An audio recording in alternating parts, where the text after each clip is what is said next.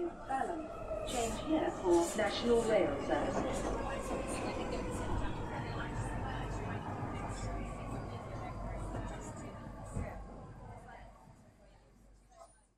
Bine ai revenit în stația Londra. Eu sunt Manuel Cheța de la manuel cheta punct com și tu asculti podcastul Un român în Londra.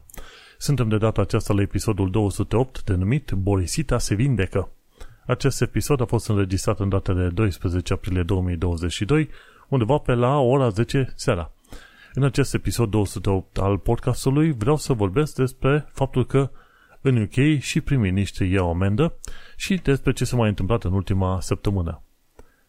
Înainte de orice, podcastul de față este partea Think Digital Podcast Network și mă găsești pe Podbean, iTunes, Spotify, radio punct u k, pe Chris Media și pe YouTube. Desigur, ca de fiecare dată recomand și o carte și cartea pe care o recomand în continuare este Life trei punct zero de Max Tegmark. Îți vorbește despre A I, despre prezentul A I și, bineînțeles, despre viitorul A I-ului și la ce putea folosi inteligența artificială în viitor. Bineînțeles, se discută inclusiv chestii în care roboții și A I-ul ar putea prelua cam toată munca umană, iar oamenii să fie liberi să facă tot felul de alte chestiuni, inclusiv să fie plătiți, să aibă acel basic universal income. Cartea discută de foarte multe concepte și îmi place că tratează subiectul A I nu numai din punct de vedere tehnologic, ci și din punct de vedere etic și al societății. Este o carte chiar foarte faină. Pe mai departe vreau să laud o mână de oameni faini, cum sunt cei de la R O E Hub, The Romanian and Eastern European Hub, care îți oferă suport pentru muncă și suport pentru violența domestică și, mai nou, suport pentru refugiații din Ucraina. Bineînțeles, mai trebuie pomenit și cei de la The Three Million pe Twitter, care se ocupă de drepturile europenilor.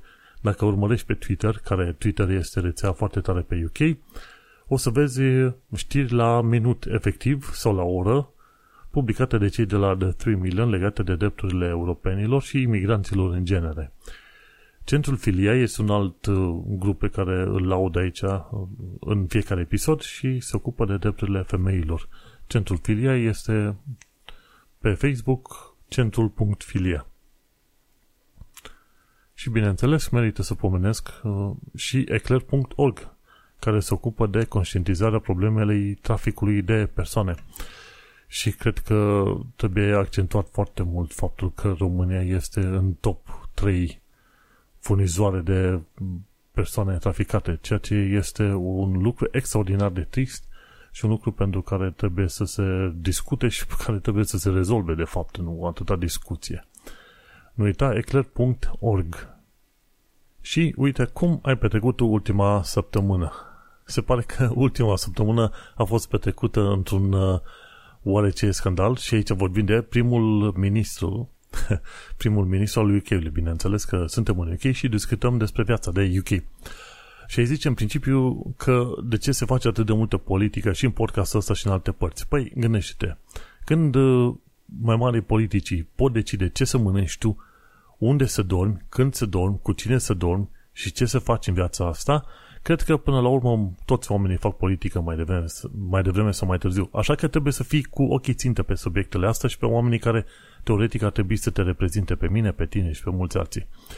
Și așa că în toată istoria asta discutăm de faptul că ultima săptămână a fost petrecută într-un mod așa sportiv de către Boris Johnson, care s-a dus în Kiev, în Kiev, cred că mai nou ar fi, ar trebui să zică Kiev în loc de Kiev. Kiev, ci că e pronunția rusească a orașului uh, Kiev din uh, capitale Kiev din Ucraina. Bun. Și Boris Johnson s-a dus în vizită așa inopinată, nimeni nu știa de faptul că el s-a dus în vizită să vorbească în mod direct în Kiev cu Volodymyr Zelensky, președintele Ucrainei, să-l susțină și așa mai departe. Este un pas foarte bun și este un lucru la care nu mă așteptam, sincer, din partea lui Boris Johnson. Deci a făcut o chestie foarte faină.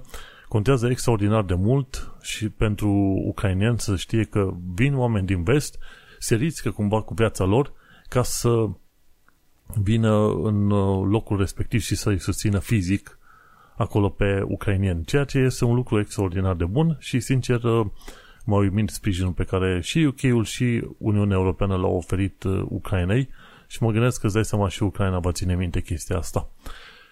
Și, cum ziceam, Boris Johnson, foarte sportiv, s-a dus până în Kiev, Kiev acum a revenit și acum când a, când a revenit din uh, câmpul de luptă, de pe frontul de est, cum s-ar spune, Bo- uh, Boris Johnson s-a considerat că a crescut, nu mai este un copil de la răsfățat din părinți bogați și, teoretic, este adult și poate să răspundă pentru faptele sale. Așa că cei de la Met Police s-au decis să îi înmeneze o amendă și o amendă pentru că au avut petrecere acolo la Number ten, la sediul guvernului, tocmai în perioada în care toată lumea stătea în lockdown. Oamenii n-aveau voie să se întâlnească cu nimeni altcineva și aveau voie doar să meargă la cumpărături o dată pe zi sau ceva de genul ăsta, o dată pe zi să iasă cu câinele și asta, dar n-aveau voie să se întâlnească în petreceri.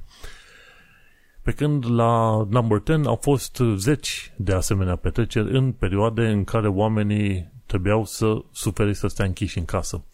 Și așa că nesimțirea asta lui Boris Johnson și a multor altora începe să fie deja răspătită cu amenzi. Bineînțeles, liderul laburiștilor, Keir Starmer, deja a sărit pe, pe situație și a zis ok, Boris Johnson ar trebui să-și dea demisia. Și o tonă de oameni se plâng că dacă acum își dă Boris Johnson demisia, ce ne facem cu sprijinul promis Ucrainei?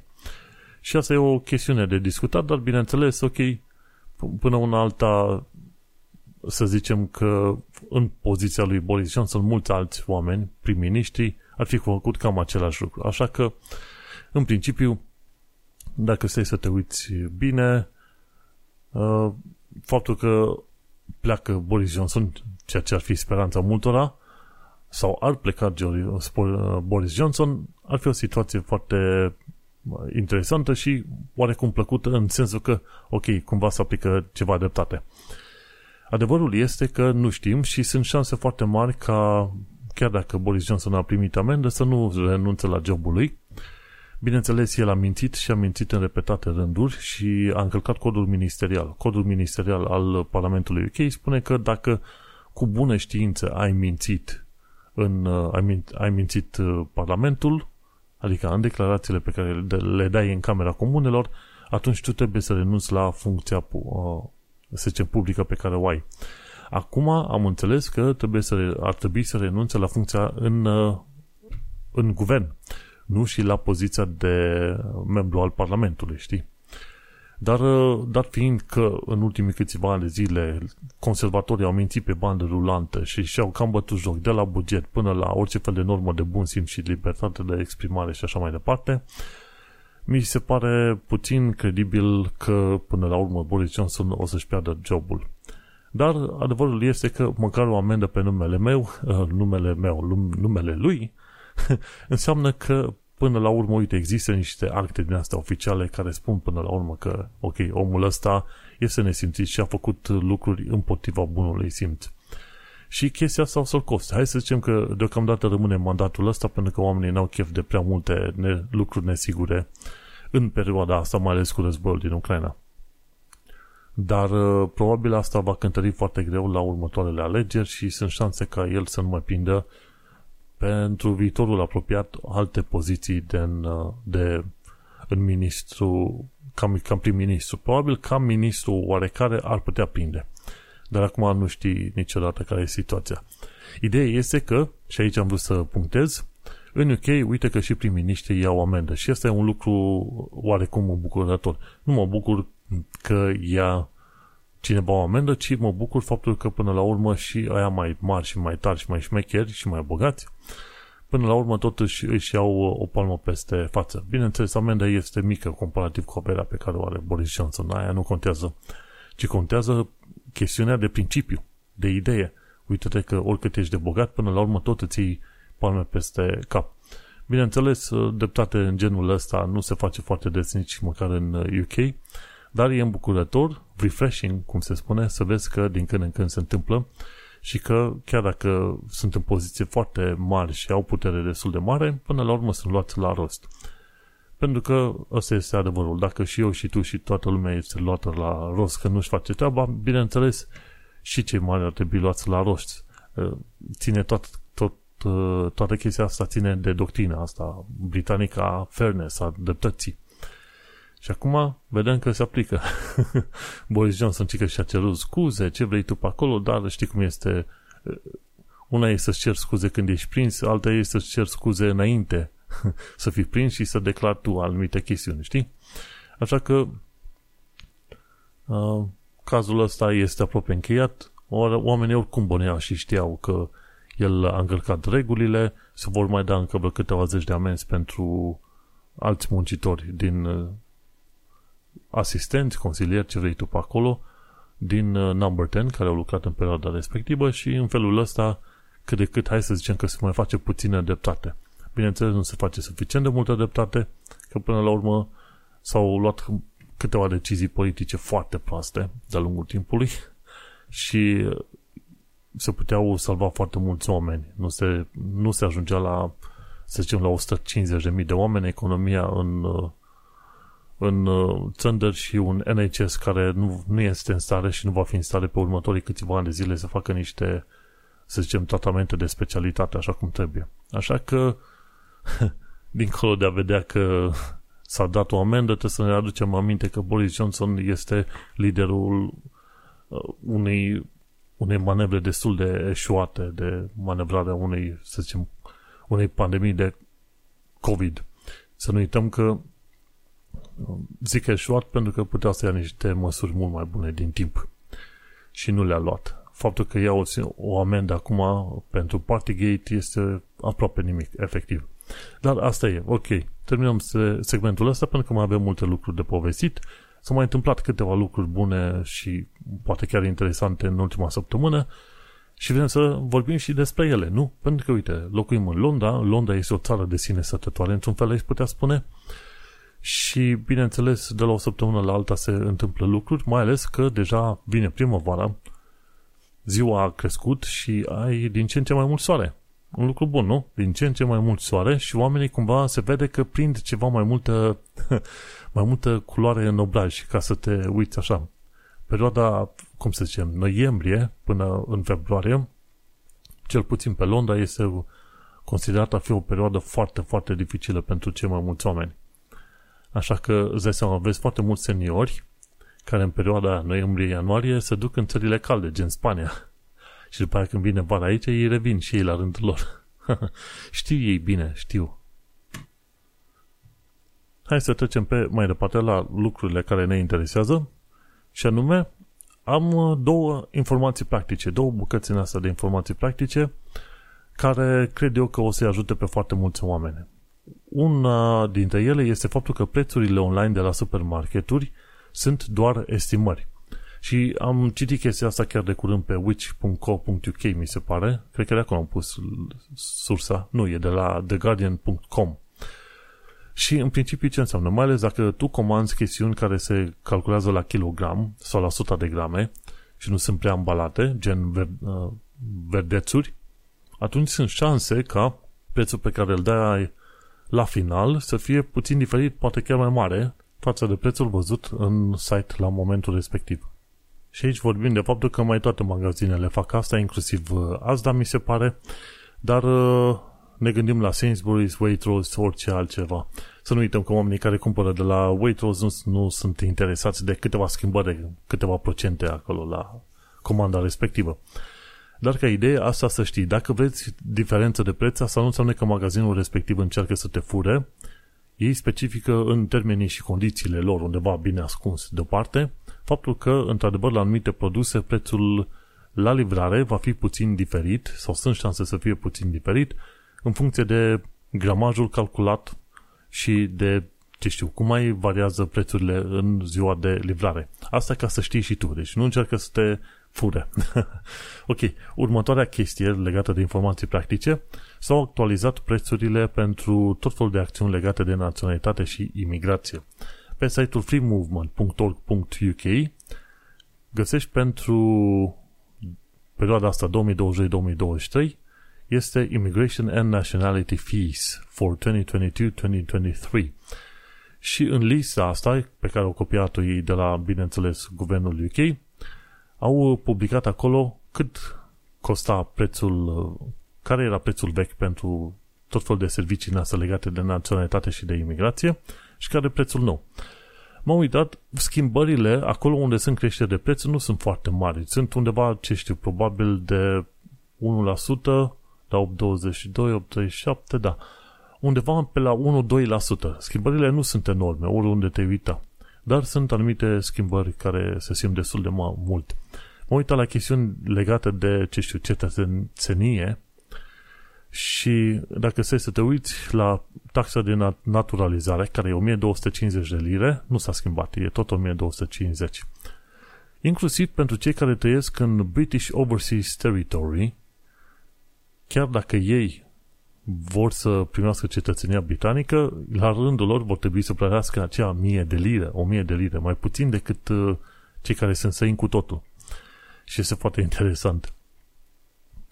Ideea este că aici în tabelul ăsta ai inclusiv taxe de sponsorizare pentru, să zicem, firme. De exemplu, dacă vrei să iei un muncitor, atunci va trebui să sponsorizezi douăzeci și cinci de mii de lire, înseamnă sponsorizarea pentru un muncitor pentru un an de zile. Dar este pentru Premium Sponsor Service, Worker Sponsor and Temporary, temporary Worker Sponsor. Și sunt mai multe categorii din astea. Sunt situații în care uh, plătești chiar mai puțin ca sponsor, gen opt mii sau uh, student sponsors sau pentru small sponsors. Sponsorii mari plătesc mult, sponsorii mai mici plătesc cam vreo opt mii. Și cam așa ceva. Oricum, ta- sunt vreo câteva tabeluri, fiecare cu prețul vechi, prețul nou. Ideea de, de băga la cap este faptul că nu s-au schimbat extraordinar de mult uh, prețurile pentru acțiuni legate de naționalitate și imigrație, dar că s-au schimbat. Ok, unele dintre ele cu unu virgulă doi la sută pe acolo. Bineînțeles, când treci prin toate fazele astea de la pic-settle la settle status, ba de la settle status la cetățenie, normal că trebuie să te informezi de absolut toți pașii, inclusiv banii pe care trebuie să-i plătești și așa mai departe.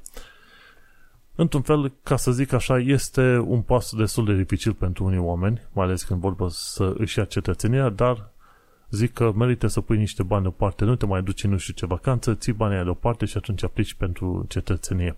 Dacă ești în pre-settled status, fă cumva să aplici pentru settled status. Odată ce ai trecut de settled status și a trecut un an după aia, fă cumva să aplici pentru cetățenie. Pentru că în felul ăsta este mai bine să ai și protecție. Și pe de altă parte, ca cetățean, poți să votezi și în alegerile generale. Și, sincer, eu cred că foarte mulți europeni și imigranți ar trebui să participe în mod activ la viața politică în țara în care s-au mutat. Și să participe nu numai la referendumul, la ce vrei tu pe asta, ci chiar și în alte chestiuni legate de comunitatea locală. Apropo de chestiuni legate de comunitatea locală, pe cinci mai sunt alegeri locale în Londra. Pentru Borough, pentru consilierii de borough-uri și pentru primarii de borough-uri, de districte, așa le zic eu. Și așa că până pe cinci mai trebuie să fii pregătit, trebuie să ai grijă ca tu să fii în electoral roll până, cred că în ultima săptămână din aprilie, din luna asta, trebuie să ai grijă ca tu să fii trecut în electoral roll. Dacă nu poți să votezi în persoană, poți să votezi prin plic, la distanță, ori dacă nu, poți să votezi prin proxy. Poți să no- nominalizezi pe cineva să meargă să voteze pentru tine și îi spui, îi spui persoanei respective opțiunea. Ok, acea persoană va vota pentru mine din vari motive, că eu nu pot sau că nu vreau sau așa mai departe. Și trebuie știut că persoana care merge ca proxy n-are voie decât să voteze pentru sine și pentru alți doi oameni maxim ca proxy. Atâta. Cam asta e toată istoria. Deci ai opțiuni, ai opțiuni să îți folosești drepturile legale și de ce nu. Pentru alegerile locale, toți oamenii care sunt în pre-settled și settled status pot vota. Asta înseamnă sute de mii de români care sunt în Londra pot vota în alegerile locale și ar fi frumos să voteze. Hai să mergem pe mai departe și anume la viața în Londra și în străinătate. Legată de viața în străinătate, uite că avem aici un filmuleț foarte făinuț publicat de către Electronic Club. Electronic Club este un website, de fapt este un canal de YouTube, creat de către Bogdan Ghevald, mutat în Germania, electronist, inginer electronist de mulți ani de zile, și din când în când povestește și despre viața în Germania. În episodul trecut am uh, povestit de faptul că și-a, uh, uh, cum să zic, expus cumva viața pe care o are el și ce experiență a avut el cu Germania și între germani.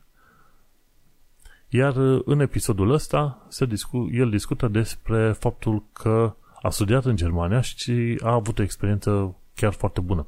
Așa că studiul în Germania și cum este implicat statul în pregătirea tinerilor este un filmuleț nou cam de vreo oră, publicat de către, publicat de către Bogdan Ghevald și chiar ar merita să îl urmărești în caz că te interesează să te muți în Germania și să înveți acolo.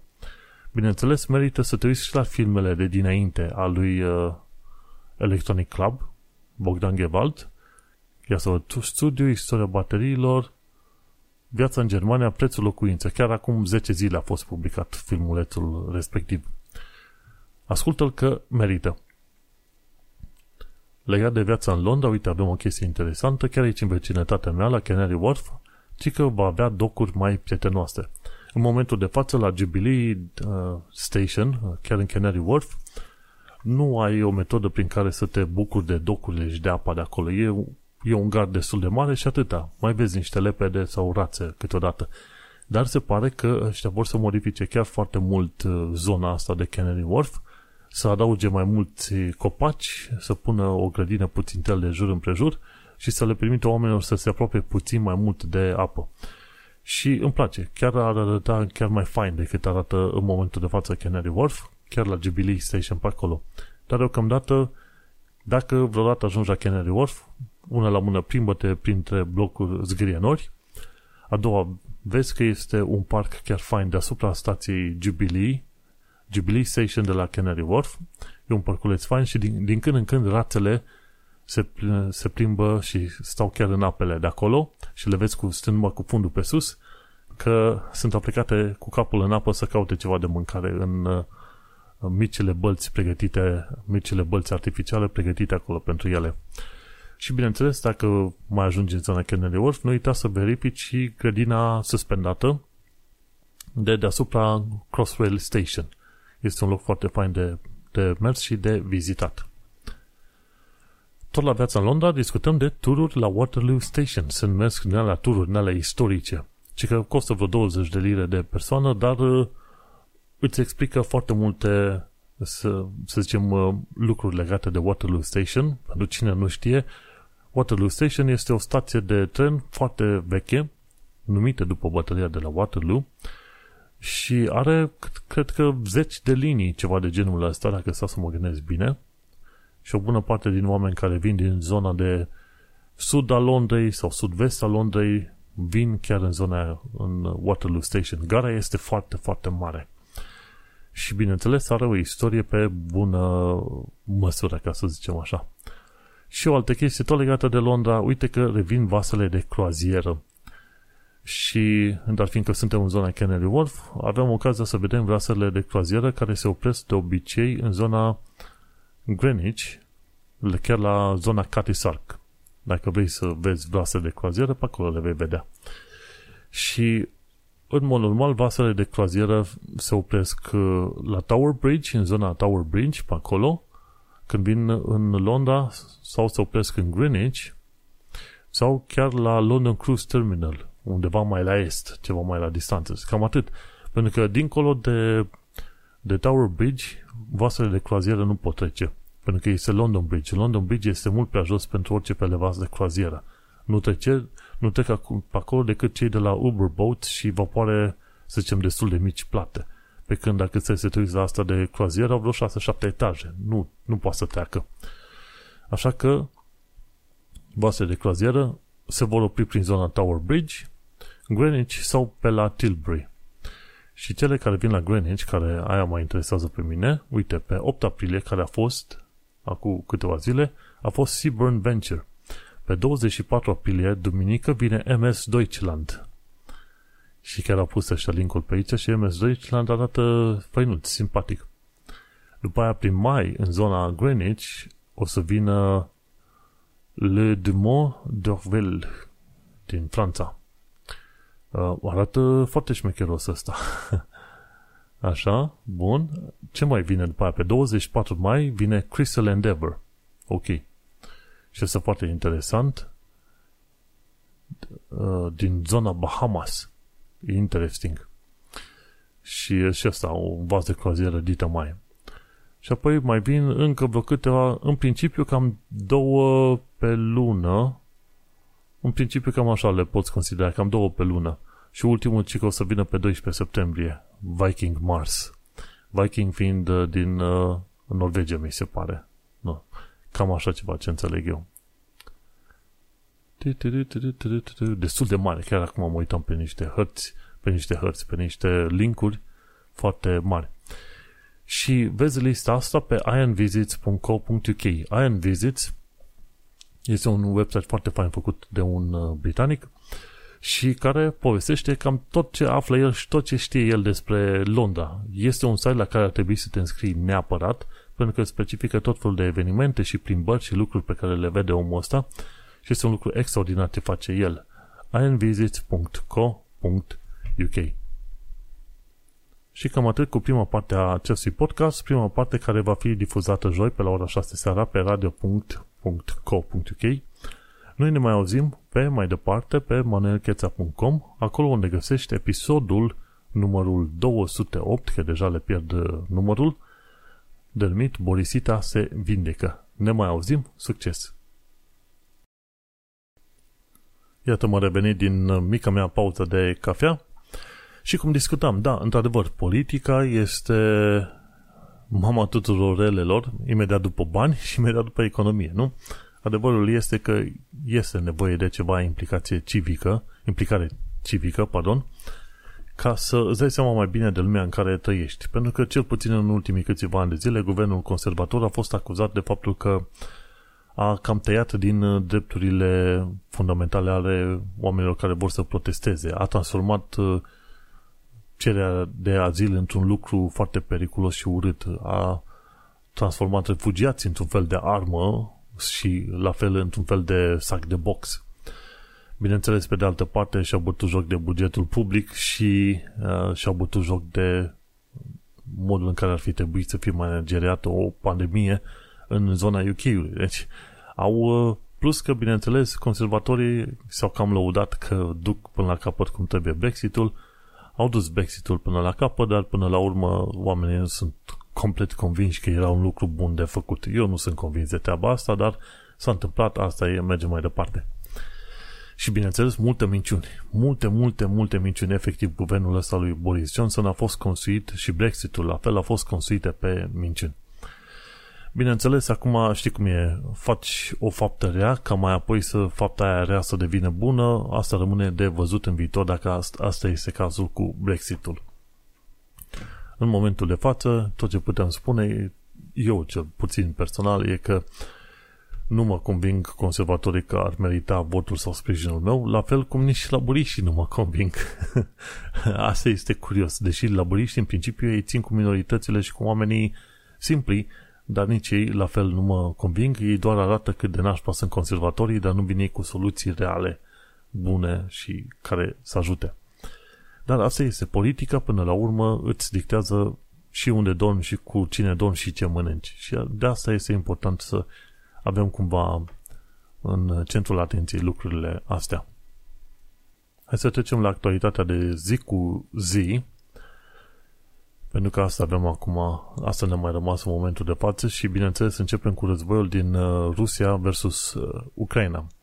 La un moment dat discutam cu cineva că, ok, dar de ce se întâmplă chestia asta? Tocmai în Europa și tocmai în două mii douăzeci și doi. Păi, gândește-te, atâta timp cât lucruri urâte, gen crime, violuri și ce vrei tu, atacuri teroriste și alte chestii de genul ăsta, se întâmplă în țările cele mai vestice, cele mai simpatice, cele mai uh, de drag, uite-te că chestia asta poți să extrapolezi și să-ți dai seama că până la urmă sămânța aia de, de neam rău și răutate și de neam prost există cumva cam în orice nație peste tot.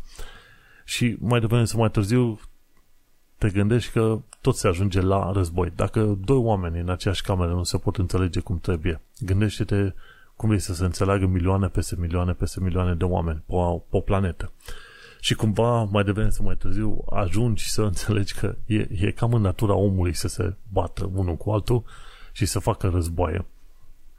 Și ziceam mai de mult că e, de mir- e mirare mare că n-a mai fost un alt război din ala mare, precum a fost primul sau al doilea, în ultimii șaptezeci optzeci de ani de zile. Și se pare că, uite, războiul ăsta cu Rusia ar putea să devină unul atât de mare, să se ducă pe mai departe, că până la urmă ucrainienii nu vor să se lase ușor, iar europenilor nu le convine ca Rusia să se extindă. Așa că sunt șanse destul de mari ca, probabil, în episoadele viitoare, să, în loc să discutăm războiul Rusia-Ucraina, să discutăm de războiul mondial, al treilea. Așa că nu știi ce și cum, dar al treilea război mondial s-ar desfășura cam așa. Rusia se bate cu vreo câteva țări din Europa, China atacă Taiwanul, Coreea de Nord atacă Coreea de Sud și gata, război mondial. Americanii se, se împart pe mai multe fronturi, europenii la fel, la rândul lor, moment în care și iranienii se gândesc să atace împreună cu alte state Israelul și tot așa. Și acolo, uite-te cum descoperi că există afinități din asta în care războiul poate veni din toate direcțiile posibile.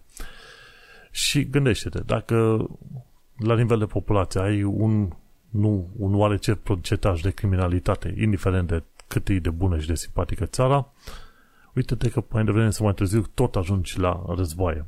Bineînțeles, ceea ce face U E-ul este un lucru foarte bun, să unești toate țările, să dai jos granițele și în felul ăsta să faci un mediu mult mai acceptabil, să se înțeleagă unii cu alții, vestul cu estul, nordul cu sudul.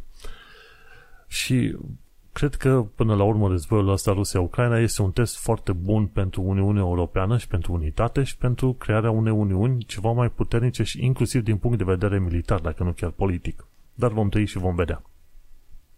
Până una alta, U K trimite douăzeci de ambulanțe către Ucraina. Este un drop in the bucket, cum să zic, dar știi cum e, fiecare ajutor contează și este bine că U K-ul este chiar la forefront cu ajutorul dat. Și o altă știre tot legată de uh, Rusia-Ucraina, ci că un tip din asta, din, uh, din U K, destul de cunoscut, George Galloway, care în principiu este trompetă rusească în U K, pentru că a avut de-a lungul timpului colaborări cu Russia Today, ci că nu-i place să-i se arate că e colaborator cu rușii. Twitter, mi se pare, la un moment dat, a prezentat faptul că George Galloway este... a avut contacte și colaborări cu Russia Today. Și lui nu i-a plăcut să fie prezentată chestia asta în mod public și s-a luat de Twitter. Băi, de ce le prezinți oamenilor faptul că eu am lucrat cu ăștia de la, de la Russia Today? Și în principiu, cine a fost angajat și a lucrat la Russia Today, efectiv a lucrat la aparatul de propagandă al rușilor. Și să nu uităm că chestia asta cu Russia Today sau R T asta e știută, ce știu, de cinci, șase, șapte ani de zile. Când a fost creat canalul, părea o chestie interesantă. Zice, mă, poate așa reușim să mai vedem cum arată societatea rusă, pardon, și cum e politicul și ce vrei tu pe mai departe. Dar tot ce a fost Russia Today de-a lungul timpului a fost una la mână să arate cât de nașpa e vestul și a doua la mână ce chestiuni faine face Rusia. Ok, deci e o propagandă nesimțită. Pe când dacă te uiți la canalele din vest, canalele din vest sunt și apreciative și critice la ce e sistemul din vest. Îți prezintă în mod obiectiv, în principiu, zice eu, și bune și rele, tot amestecul pe acolo, așa cum te-ai așteptat la un jurnalist real, nu Russia Today. Russia Today arăta ce chestii nașpa face, face vestul și ce chestii bune face Rusia. Asta este efectiv o, un aparat foarte puternic de propagandă. Și au lucrat o tonă de oameni la Russia Today. De ce? Pentru că banul rusesc se pare că le convenea. Și George Galloway acum nu-i convine când este luat la rost de oameni pentru faptul că el era propagandă, era și poate chiar este în continuare propagandist rus. Mergem pe mai departe și anume am aflat de curând faptul că cladding scandal continuă și de fapt nu s-a terminat. Gândește-te, vrei să îți listezi scandalurile care sunt în linie continuă în momentul de față din U K? Bun, uite, unu. Faptul că COVID-ul încă nu s-a terminat pandemia și n-a fost manageriată cum trebuie. A doua, discutăm de cladding scandal și anume de la accidentul ăla, la incendiul cu Grenfell, de unde au murit șaptezeci și doi de oameni. În momentul de față, leaseholderilor și shareholderilor li se cere să plătească o tonă de bani pentru reparația blocurilor. Ori chestia asta nu este o problemă a lor, ci este o problemă a dezvoltatorului plus autoritățile locale sau centrale. Alea trebuie să plătească pentru îmbunătățirea sistemului de protecție. Eu când cumpăr un apartament, nu am toate diplomele după mine să verifică apartamentul în sine a avut toate chestiunile legate de protecție făcute. Ori, dacă nu, cumva, dacă se descoperă în viitor, asta este treaba dezvoltatorului, să-mi ofere mie o locuință cum trebuie, sigură. Nu să îmi ceară mie sute de mii de lire. Așa că cladding scandal continuă. După aia mai este scandalul energiei, care și asta continuă și mi se pare acum în aprilie se ridică pragul minim de plată la, nu știu, cu câteva sute de lire și pe, îi afectează pe foarte mulți oameni.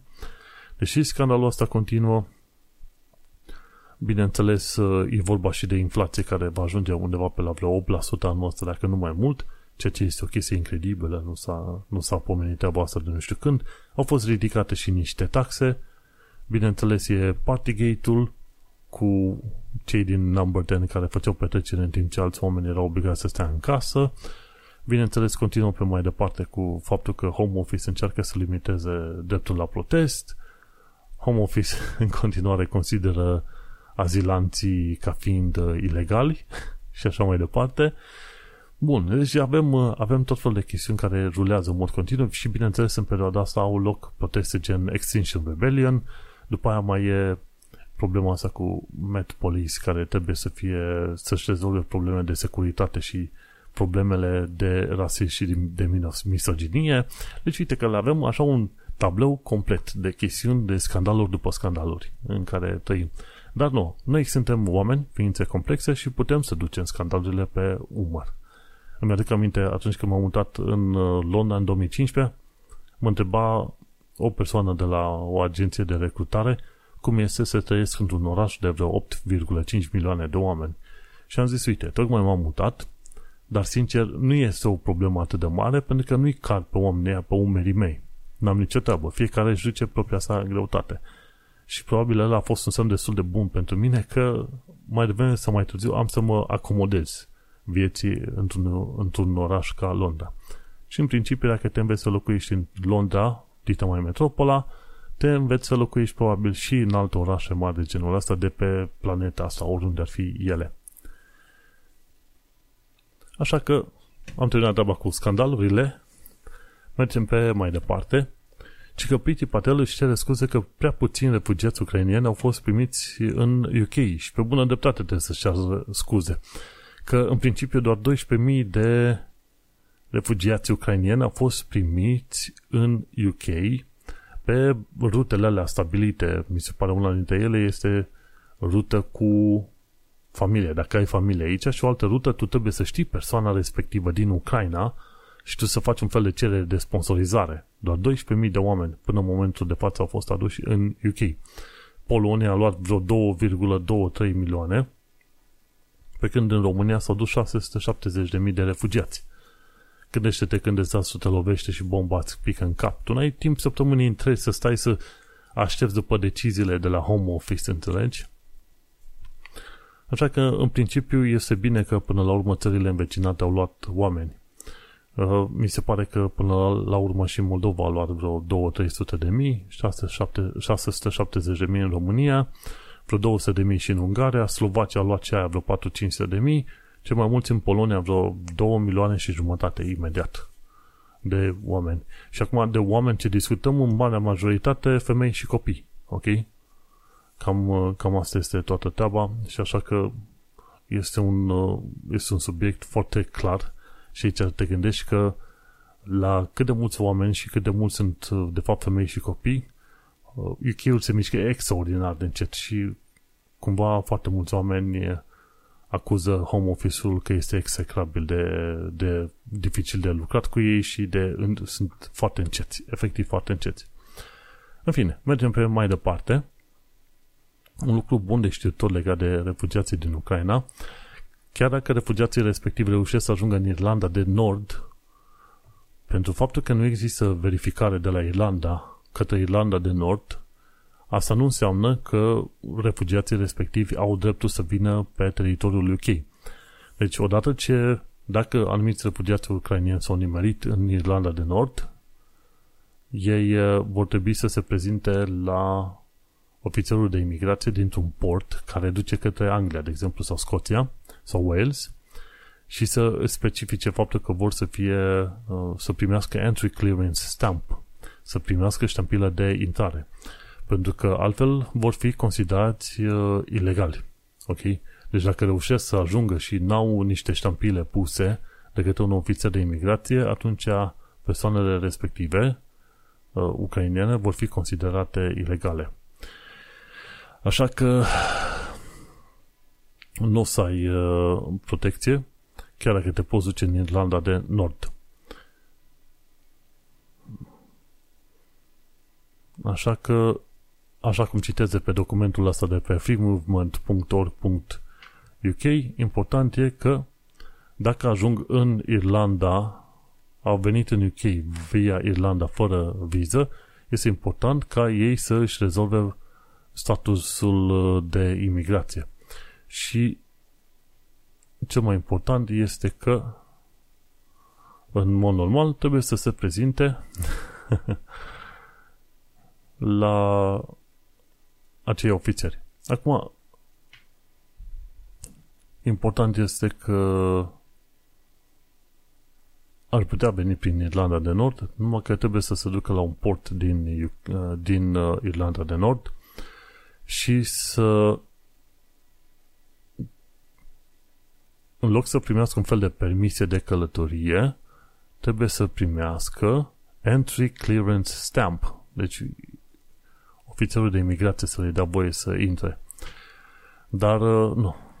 Problema este mai, mai spinoasă. În principiu, dacă e foarte grav, da, probabil oamenii ar vrea să încerce pe partea cu Irlanda de Nord, dar de cele mai multe ori, într-un fel, este mai bine să aștepți la un birou de procesare gen Lyon, Franța, ce mai vrei tu. Chiar din... Din U K, foarte multe familii se plâng de faptul că Home Office se mișcă greu, durează săptămâni întregi și familiile care au decis să ajute femei cu copii să le aducă în U K pe ruta aia de sponsorizare, să văd nevoiți, bineînțeles, să le plătească și hotel, ok, femeilor și copiilor, ca să îi susțină în perioada asta de câteva zile sau săptămâni până când primesc viza pentru venit în U K. Și atunci, într-un mod interesant, după ce că home office-ul ei, la rândul lor, nu plătesc mare lucru sau aproape nimic ca să îi întrețină pe acești refugiați, pentru că oamenii se oferă să le ofere casa și mâncarea, pe de altă parte pun pe, pe cei din U K la costul extra cu, pentru susținerea refugiaților. Și e o chestie foarte interesantă aplicată de către cei din guvernul U K. Ok, ești cetățean bun și mișto, vrei să ajuți? Ok, ia hai, bagă și plătește până ți ies ochii în cap dacă tot vrei să ajuți. Și este o chestie nesimțită și foarte mulți oameni au scos-o în, în evidență și faptul că Priti Patel își cere scuze sunt ca uh, lacrimile de crocodil, efectiv.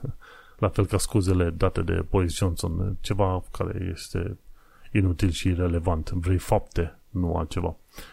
Bun, ultimele două știri pe astăzi. Jubilee Line va avea patru G permanent. Dar fiindcă noi avem aici Jubilee Line-ul, e cât de cât important să am patru G-ul. Acum nu stau neapărat să verific pe internet tot felul de statusuri, dar din când în când poate chiar ai nevoie să primești un mesaj urgent. De cele mai multe ori folosesc călătoria asta cu metroul ca să citesc din cărțile mele preferate. Și el e un moment foarte bun, un fel de downtime care îmi permite, într-adevăr, să îmi concentrez timpul și energia în citit. Bun, și o ultimă știre pe astăzi. Ci că femeie de o sută de ani din Wales face cursuri de calculatoare. Repet, o sută de ani. Și când te uiți la ea, nici nu pare. Efectiv, nici nu pare. Și Margaret Griffiths din Ynysybwl, Rhondda, din Wales, s-a înscris în niște clase săptămânale și vrea să mai învețe de calculatoare. Ea a predat înainte la școală și ideea care este, la un moment dat ea s-a născut în nouăsprezece douăzeci și unu, da? La un moment dat a ieșit la pensie, la vârsta de șaizeci de ani de zile. Deci în nouăsprezece douăzeci și unu plus patruzeci de ani de carieră, în șaizeci șaptezeci deja a ieșit ea la pensie. Deci înseamnă, în anii șaizeci șaptezeci a ieșit la pensie și chiar spunea că a ieșit la pensie înainte de revoluția asta cu calculatoare, cu internetul. Și atunci a zis, ok, hai să-mi folosesc momentul ăsta ca să, uh, cum îi zice, ca să învețe de calculatoare. Că, Doamne, toată lumea învață de calculatoare, ea de ce nu? Și uite-te cum la o sută de ani de zile s-a pus să învețe de calculatoare. Și îți dai seama, deci ea a fost... A, născută în douăzeci și unu, pardon, am, am calculat eu greșit, născută în douăzeci și unu, îți dai seama, a lucrat patruzeci de ani în școală, probabil de pe la vârsta de vreo douăzeci, deci douăzeci și unu patruzeci, a ieșit pe la undeva între, între optzeci și nouăzeci, între optzeci și nouăzeci a ieșit la pensie.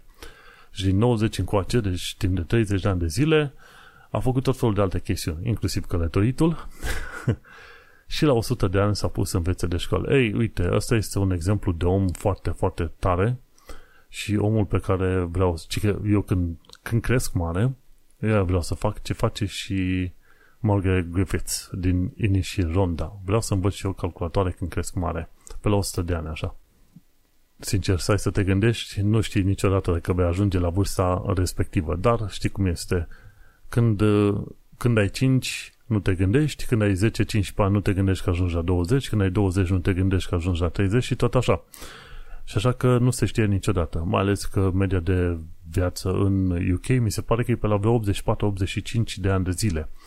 La pensie se iese pe la vreo șaizeci și opt. Bineînțeles, dacă învățăm totul cum trebuie și ne mișcăm bine și tragem bine, intenția noastră este să ieșim pe la vreo cincizeci de ani de zile la pensie. Până atunci, bineînțeles, muncim și, bineînțeles, ne bucurăm de viață cum știm noi mai bine. Dar nu e să, intenția nu este să ieși la pensie la șaizeci și șapte, ci poate chiar la cincizeci. Și vorba aia, dacă după vârsta de cincizeci ieși la pensie și mai ai încă vreo, ce știu, treizeci de ani de zile de trăit, vezi ce înseamnă aia, aproape o viață de, de om. Bun, și pe nota asta pozitivă, uite că am ajuns la final de episod. Episodul numărul două sute opt, unde am discutat despre faptul că Borisita se vindecă și în principiu se vindecă cu o amendă și după aia cu o altă amendă și după aia cu niște voturi anti-Boris pe viitor. Și cam asta este. Am vorbit despre faptul că în U K și prim-miniștrii iau amendă și despre ce s-a mai întâmplat în ultima săptămână. Eu sunt Manuel Cheța de la manuel cheta punct com și tu ai ascultat podcastul Un român în Londra. Ne auzim pe data viitoare. National Rail.